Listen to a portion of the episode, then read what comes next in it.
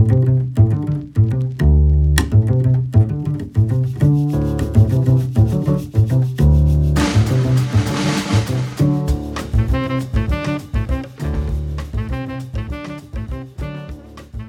amazing to have Justin Jesso with us today. This is Faith in Media's podcast for Christians in Media. Justin, thank you so much for joining today. How are you? It is, I imagine, a different time zone that you're in. Tell us a little bit about where you are um, and, and how you've been doing, because I believe I'm not the first interview in a long line of interviews.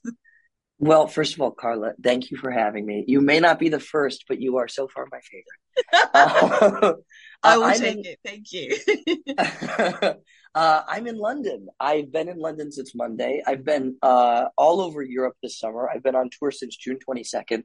Funnily enough, my first stop on my tour was the Sound of Freedom premiere uh, in Miami, which happened on June 22nd. Mm-hmm. And then after that, I did a couple of gigs in the States and then popped over to Europe um, for my first my first stop was Lollapalooza, Sweden, uh, where I played with my my my DJ buddy Kygo. Uh, and this summer has been a combination of Sound of Freedom premieres and events, mm-hmm. uh, my own tour dates and festivals, and traveling with uh, my DJ buddy Kygo and, and doing shows with him. And uh, we're almost at the tail end. I almost get to go home to LA where I'm from. Um, but I, I love being on tour and abroad, and London is one of my favorite places. So I'm very happy to be here. Where are you? I'm also in the UK, funnily enough. Hence why you're here. I'm actually based um, just outside of London towards the borough of Reading. So kind of a little bit away from where London is, away from the bustle. Oh, great. Um, but it's so great to have you here. And you've already spoken about obviously your connection is with the Sound of Freedom film that is going yes. to be coming into our cinema shortly. A, a huge, important, uh, powerful, moving story featuring. Jim Caviezel. Um, one I think that probably is going to be a little bit of a historical landmark in some ways. How did it feel mm-hmm. to be connected with this project? Honestly, I'm just honored to be connected with the project. You know, for me, what happened was I, I, I got a call from my buddy Fernando Garibay, who's a who's a fantastic music producer. He's worked with Lady Gaga and U2 mm. and a bunch. He's worked with everybody, and and he's a good friend of mine, and we've worked on a bunch of different records together. And he started talking to the Angel Studios group, um, and called me out of the blue one day and said, "Okay, Justin, I I have these friends. They have this movie." and they need an end title credit theme song. And I just, I know you and I can write it. And we don't have much time, but and I, I was busy. I was sick. I was oh. just getting ready to go on tour and didn't really have any time. And he goes, Justin, just, just watch the movie. Just, just watch it. And mm-hmm. you're going to want to write this theme song. And so he sends me the movie and I'm like, okay, okay. And I'm like half falling asleep and I, I'm start, I push play on the movie and I'm glued to it. And wow. so I watch the movie and then I watch it again and I call him and I'm like, okay, I'm coming into the studio tomorrow. We have to write this song. Uh, so that's how it started. And uh, I got to the studio and I said, okay, this this song needs to have four things. It needs to speak to the kids and give them hope. It needs to speak to the traffickers, saying, you know, I'm I'm I'm going to find you and give them fear. It needs to speak to love, and it needs mm-hmm. to speak to faith. And if we can mm-hmm. nail those four things, then I think we'll have the end title credit track for this film. So we did that. We wrote the song. We sent it that night to the Angel Studios team who circulated it to the creative team.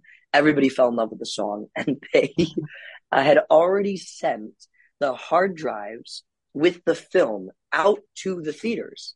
So they did a 48 hour recall, recalled all of the hard drives, put the song, the movie with the song back on the hard drives and resend them out. And everybody thought that they were crazy for doing this, but that's what they did because they believed in the song wow. so much. Yeah. I mean, I'm listening to the song. I had to listen to it a couple of times. It sounds interesting in the way that you describe when you first encountered the film and had to like rewatch it to really allow it yeah. to like, hold on, did I just see what I just saw? I feel the same yeah. way about listening to your song. It, there Thank is so it alludes to such a depth of connection with what's happening there. And I love that you actually shared that it, it's, it has these four compart like components to how you structured it. And it sounds so yeah. definite it sounds like you knew exactly what needed to be communicated through it. Um, kind of what was the inspiration? You mentioned that you wrote the song for the film, but what did you draw yeah. from to actually kind of formulate what became what is now the song, The Sound of Freedom? Honestly, so much of it was derived from the film. I mean, we had references of of you know we listen to a bunch of other movie soundtrack songs we listen to rihanna we listen to mm-hmm. um you know one of one of the things that we talked about was because we wanted it to hit these four points how do we write a song that says four things at once yeah. you know and and one of the one of the thoughts we had was um every breath you take right because that song it can be interpreted many different ways. And so we loved the idea that it could be a love song, but it could also be a little bit scary. But it could also be so we we talked about how to kind of convey that message lyrically and then musically. Mm. We wanted it to have this haunting um tie-in to the to and gravitas to the movie. We didn't we yeah. you know we we didn't want to do a disservice to the message. We wanted to amplify mm. uh, and capture the message. And one of my favorite things that that that um, I believe was, was somebody on the Angel Studios team told me was what they love about the song is you watch this movie for two hours and you're taken by the message, which is first of all, the awareness that child trafficking is happening, which I didn't have the awareness that child trafficking was happening at the scale that it's happening. And then the idea that we need to do something about it and we need to continue to raise awareness. And all of that happens when you watch the film. Mm. And then you walk away from the film and you go about your day and you know you you forget right you you just kind of go about your your day and and this experience that you had gets smaller and smaller in the background and then you hear this song and in two and a half minutes it brings you back emotionally to the place that you were when you watched the movie for two and a half hours and it's that little reminder that makes you go, oh, right. This is important. We need to do something about this. There are kids out there who are, who are being taken. And that's what I love about this song and the message and the way that we structured it is it brings you back in two minutes to the emotionality that you felt watching the movie.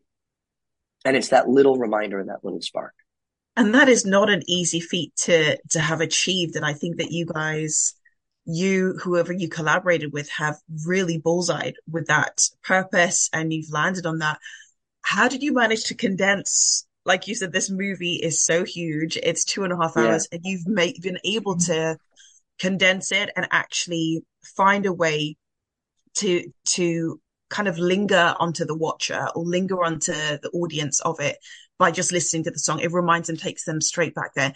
That is a skill that I think not many songwriters or singers or artists, I think they desire to have it, but I can definitely feel that you've achieved that. Is that something Thank that you. you feel is something that you have kind of taught yourself to do? Or is it just something that it just has to be there in the moment to be able to capture it as an artist who writes for something like, like a film like this? I, I think it's you know, some of it is just I've been I started off as a songwriter, right? So I started mm-hmm. off writing songs for Ricky Martin and Maluma and the Backstreet Boys and and DJs like Armin van Buuren and Kygo. So, you know, some of it is just this is what I've been doing for for a long time and, and trying to get into that place is is uh you know important to to get the song across and get truth in the song, but also it comes mm-hmm. down to mm-hmm. good collaborators. And, you know, Fernando Garibay is a genius, and I was lucky enough to work with him on this as as he mm. brought me in. And um, his guys, Danny and Miro, are fantastic. So the four of us sat in that room and we created this thing. And you know, it was really, it was really Fernando creating the space for us to do that work. Wow. Um, that you know, and, and being the guide for the work that allowed us to to ultimately get there and and then you know once he can guide and point me in the right direction then i can go and say okay mm. i know how to execute this mm. um you know mm. both from a both from a writing standpoint and a performance standpoint but it but it really is the the collaborative effort of the right people um that that know what they're doing that that kind of allows us to get there isn't it amazing and, and then, how and then yeah. we hope that we did right because we just kind of do it Absolutely. But isn't that just, I and I think that you guys have done an incredible job listening to the song and seeing how the combination, even with the the film visuals that has now been made into the the official um, music video, that combination, it's it's one, it, it's just sparking off each other. Isn't it amazing how powerful collaboration can be? It's one of my favorite yeah. things.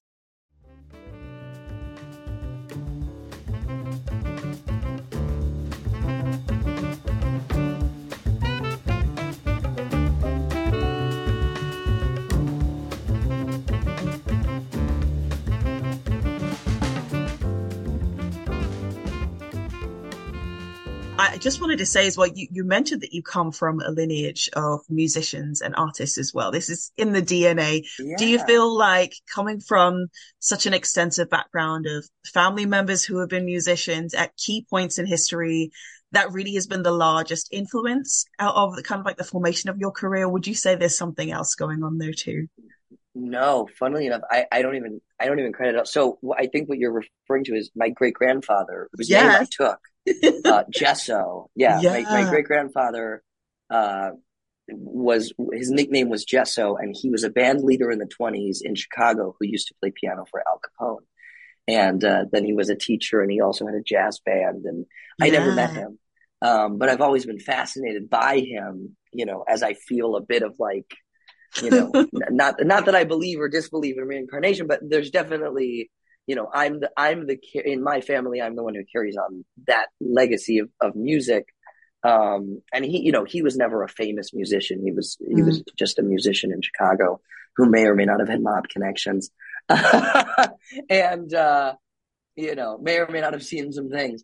Um, but uh, no, I mean, I I was just always I was the kid who went for the the toy microphone over the over the toy football, and and music has always been fascinating to me, and Amazing. performance has always been fascinating to me, and and you know, I had really great champions in my parents, particularly my mother, who saw mm. it and went, "Oh, okay, this is this is who he is," and in a very yeah. unstage mom way, and in a very supportive way, pushed me towards uh, music and writing and theater and stage and film and mm-hmm. you know and the arts and and uh, but at the same time kept me away from it in a professional capacity until I was older, um, which at the time I resented because like I booked you know a national tour and then I'd book a TV show and and uh, you know when I was nine and you know she was like no no we're not we're not doing any of that. We're going to keep you in Chicago and you're going to be a kid and um, I'm really I'm really grateful that she that she did that because I think that my life would be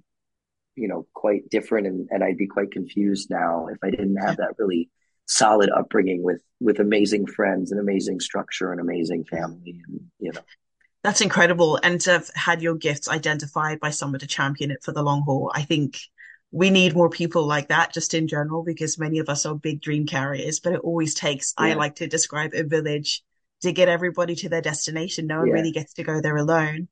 I, yeah. I, wanted to ask in terms of this, your music clearly from the example of this song alone for the film of Sound of Freedom is just so powerful. When you became an artist and it became such a like, part of you and your identity, did you imagine kind of the impact that your music would have, or was it always maybe just about no. the ability to have the creative space? No, I had no idea. And um, my favorite thing and the and the reason I do it now and the thing that keeps me going is the reaction that I get mm. um, from others that have listened to the music and, and hearing how it affects them. And what's so crazy is everybody has their own experience with it and it affects people differently. So, mm-hmm. you know, for example, I, I, have a song called 400 trillion that's, um, uh, I wrote it about a relationship and, uh, it's about how there's a one in 400 trillion chance that we're alive. And that that's that that chance is so infinitesimally small that mm. when you find love, you have to cherish it and tell the people that you love that you love them. And so I, I wrote the song, I, I put it out, and I get this DM from this woman. She's a mom who has a 10 year old son who's autistic. and she writes me and she says, 400 trillion is my son's favorite song. I played it for him and he was really fascinated by the numbers because the, he relates to numbers. But right. um, you know, he because he's autistic, he has trouble connecting his words and his feelings. So mm. he's 10 years old and he's never said, I love you to his mother. And she said, Well, I had just kind of resigned myself to understanding that he may never tell me that he loves me, even though I know that he does. And so she said, and then I played him 400 trillion. He was fascinated by the numbers. So he dove right in and he asked me what it was about. And she told him, well, it's about it. There's a one in 400 trillion chance that we're alive. And because that is such a small number, mm. uh, you know, or it's such a big number, but it's such a small chance that we actually exist. We yeah. have to be excited to exist as the unique individual that we are. And when we have love in our life, we have to tell the people that we love that we love them. Yeah. And he looked up at his mom and he said, I love you, mom. I can't. I would have broken down and cried hearing that. How did you cope with that? Oh, with tears. He's like, I mean, I and now I've told the story a couple times, but when I when I did it the first when I t- told the story the first twenty times, like I couldn't get through it without absolutely wow. just breaking down. And and you know, she said when she's writing it, she's like, tears are streaming down my face as I write this now because. And now I'm going to go there because I, I waited 10 years to hear that. And thank you so much because your song was the little, literal neural link for my son to understand mm. what love is and mm. how to connect it and say it. And like, that is more mind blowing to me uh, than anything I've ever experienced in my entire life.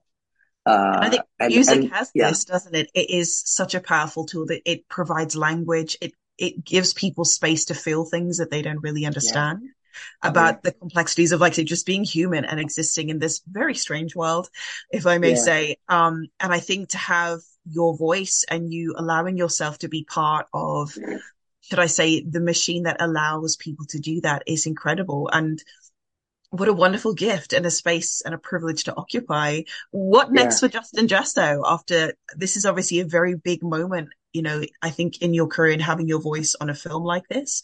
What what yeah. do you feel comes next for you having this experience yourself and what do you think kind of developing as an artist yourself do you foresee coming from this experience? Yeah. So so I'm working on an album. Um Amazing. so that's going to be coming together uh hopefully in the next couple of weeks. Uh I will have all of the songs because I've been working on it for a while now and have gone into a couple of deep emotional holes to, to get some things out. That, oh, isn't it always? Know. It's like giving birth. I'm sorry, I know that's probably a oh really a strange thing to say, yeah. but you are birthing something that comes from so deep within. It's just, it's crazy. I, and those that do not uh, kind of occupy the creative space will never really know until you hear it from someone like yourself. Right. You know, it's um. So, so I'm working on an album. I should start that rollout plan before the end of the year. Mm-hmm. Um, obviously, you know, this movie is still doing its thing, and uh, so I'm I'm excited to see where where all of that goes. Uh, I'm still on tour for the summer, so after uh, this tomorrow, I head to Norway to do a show uh, in Tromso with Kygo, and then we fly to Ibiza to do our, our last day of our Ibiza residency in uh, Spain, or Ibiza, as I'm supposed to say. Uh, and and then I go home to well, I we're talking to them about getting me to the Mexico premiere, which might stop me from doing stuff. Uh, so we're we're talking. It's a lot of this. It's a lot of flying back and forth. Mm-hmm. Uh, and then I finally get to go home to LA where I live. Uh, and on the third, I'm performing at the Hollywood Bowl for the first time with my friend Michael Bolton, who I have a song with. Um, wow. So so that's the immediate. Uh, and then I'm moving house. So so I have a week to do that, and then my parents come in, and then and and then my best friend comes in to my new house, and then I want to take a week off and sleep because I've been. Please do that. I'm exhausted just listening to this itinerary. Yeah. And, wow. and then there's a couple of premieres for, for Sound of Freedom, and, and then there's uh, you know a couple of different places I need to be, and, and then by October I'm probably back on the road. Amazing. Justin, this yeah. has been such a privilege talking to you. And thank you for sharing both your story, sharing also just the impact of what this film has done for you as an individual and as an artist. Um, and yeah. it's been inspiring to hear that you've been willing to put yourself in this space to be part of something so powerful that is, I believe, will continue to create waves around the world with what it's doing and its impact. Hopefully. Yes, yeah, absolutely. Hopefully. So thank you so I mean, much for being with us. This is amazing thank you so much for having me and thank you for championing sound of freedom because it's it is an incredibly important message and we need to spread awareness about child trafficking it's something i didn't know until i watched the film mm. and uh, it, it, it's it's amazing to me what an impact we can have and will have if we continue to spread the word and we continue to have awareness about it I love that. Thank you so much. God bless, Justin. Thank you. Thank you, Carla. I'll talk to you soon.